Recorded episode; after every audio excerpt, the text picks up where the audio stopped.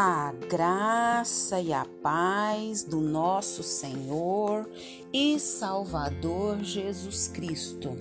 Aqui é Flávia Santos e bora lá para mais uma meditação.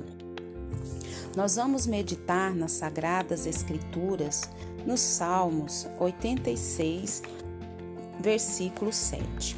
E a Bíblia Sagrada diz: No dia da minha angústia, clamo a ti por que me respondes? No dia da minha angústia, clamo a ti, por que me respondes? Salmos 86, 7. Louvamos a Deus por mais uma leitura bíblica. Agradecemos a Deus por mais um dia glorioso que Ele nos concede. Agradecemos a Deus pela chuva que tem caído sobre a terra. Agradecemos a Deus porque o nosso Pai tem nos colocado de pé todos os dias. Agradecemos a Deus pelo ir e vir. Agradecemos a Deus porque estamos raciocinando, porque estamos agindo. Agradecemos a Deus porque porque podemos andar, falar, podemos respirar. Agradecemos a Deus pelo enxergar, ouvir. Louvamos a Deus porque Ele tem nos dado saúde, louvamos a Deus porque Ele tem dado saúde aos nossos e nós temos muito e muito que agradecer, porque até aqui o Senhor tem nos agraciado, até aqui o Senhor tem nos abençoado com mão forte e que o Espírito Santo de Deus continue falando aos nossos corações. Nós estamos aqui em mais uma devocional do pastor Ronaldo Lindório, no mês de dezembro, falando sobre Jesus, falando sobre o Natal. E hoje nós vamos falar sobre Para os Dias de Crise, parte 1. Em dias de crise, mantenha o seu coração ensinável. O Salmo 25 inicia afirmando que a nossa confiança está no Senhor. Versículo 2. E conclui com um pedido que ele nos livre de toda tribulação. Versículo 22. Dias de crise se apresentam como, como um oportuno cenário para reafirmarmos em quem cremos e quanto cremos, seja perante uma enfermidade assoladora ou quaisquer outros embates da vida. Nossa confiança está naquele que de fato reina. Ele é o único refúgio que não se desfaz perante tempestades, guerras e pestes. Ele é é Ele que nos convida a crer o suficiente para descansar, mesmo no dia da adversidade. Confie e descanse no Senhor. Ele é o seu refúgio e paz. O Salmo 86 é uma oração do aflito e necessitado. Versículo 1. Escrito durante o dia da angústia. Versículo 7 Perante tal cenário, o salmista pede: Ensina-me, Senhor, os teus caminhos e andarei na tua verdade. Versículo 11. Mesmo em meio à angústia, Deus nos ensina sobre os seus caminhos e a sua verdade. Momentos de crise devem nos levar à reflexão, à oração, a quebrantamento e aprendizado. Mantenha o seu coração ensinável. Devemos perguntar: o que Deus está ensinando? Ele possui a infinita capacidade de lidar com todos os cenários e acontecimentos, mesmo os mais improváveis, trazendo luz, ensino e edificação.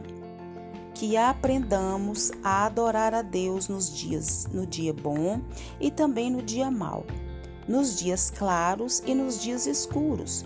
Que o Senhor nos ajude a aprender o que precisamos, sabendo que na angústia clamo a Ti, porque Tu me respondes. Aleluia.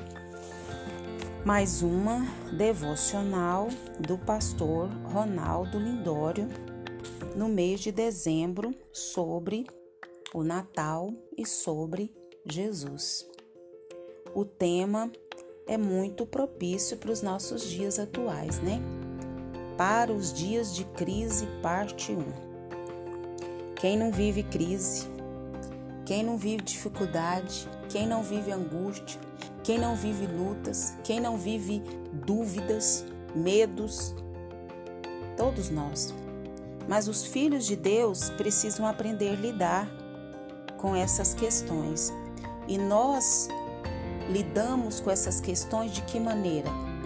Com a palavra, com a oração, com o jejum, com a consagração, em se aproximar de Deus e perguntar para Deus o que Ele está querendo nos ensinar com tais situações. No dia da angústia, clamo a Ti, porque me respondes. Você falaria com uma pessoa que não te responde? Você conversa com uma pessoa, ela não te responde, você vai continuar conversando? O salmista está dizendo: no dia da angústia, no dia da minha dificuldade, no dia da minha dor, no dia do meu sofrimento, no dia das minhas dúvidas, no dia dos meus medos, eu clamo a ti. Clamo a quem? Ao Senhor. Eu clamo por quê? Porque tu me respondes. Tu me ajuda, tu me socorre, tu me dá apoio, tu me dá refúgio, tu me dá segurança, tu me dá, tu me dá refrigério, tu me dá tudo. Assim somos nós. Nós vamos para os pés do Senhor e o Senhor nos dá graça, o Senhor nos dá força, mesmo que a gente não está entendendo nada, não está vendo nada, mas o Senhor está ali conosco, aquietando nossa alma, aquietando nosso ser, nos ensinando, nos moldando, nos trabalhando, agindo em nós, trabalhando em nós, é, moldando o caráter de Cristo na nossa vida. Então nós precisamos é, saber que essas questões das crises, dos problemas, das dificuldades, dos embates da vida, é Deus trabalhando em nós e reafirmando em nós é, o, em quem cremos e o quanto cremos. Ele é o único refúgio e, e esse refúgio não se desfaz no meio da tempestade, no meio da guerra, no meio da peste, no meio da praga. Nós precisamos aprender a descansar e a confiar no meio de tudo isso, sabendo que Ele é o nosso refúgio, que Ele é a nossa paz, que Ele é a nossa segurança. Aleluia! Eu creio nisso, eu creio nisso. E Ele é, Ele é o nosso socorro bem presente na hora da tribulação. Mesmo no meio da angústia, Deus está nos ensinando os seus caminhos, está ensinando as suas verdades, ele está naqueles momentos difíceis, ele está ali trabalhando, ele está quebrantando, ele está nos ensinando, ele está fazendo algo muito maior e muito melhor nas nossas vidas. E que a cada dia, que a cada momento, nós possamos ser deixado que a gente possa ser, deixar o Espírito trabalhar nas nossas vidas e que a gente também possa aprender a adorar o Senhor nos dias maus, nos dias bons, nos dias de crise, nos dias de alegria, sabendo que o Senhor está conosco e quando a gente clama, Ele está ali junto conosco. Amém? E que o Espírito Santo de Deus continue falando e trabalhando nos nossos corações. Pai eterno, Pai querido, nós agradecemos ao Senhor por mais essa devocional do pastor Ronaldo Lindório. Agradecemos ao Senhor por mais essa reflexão, por mais esses aprendizados.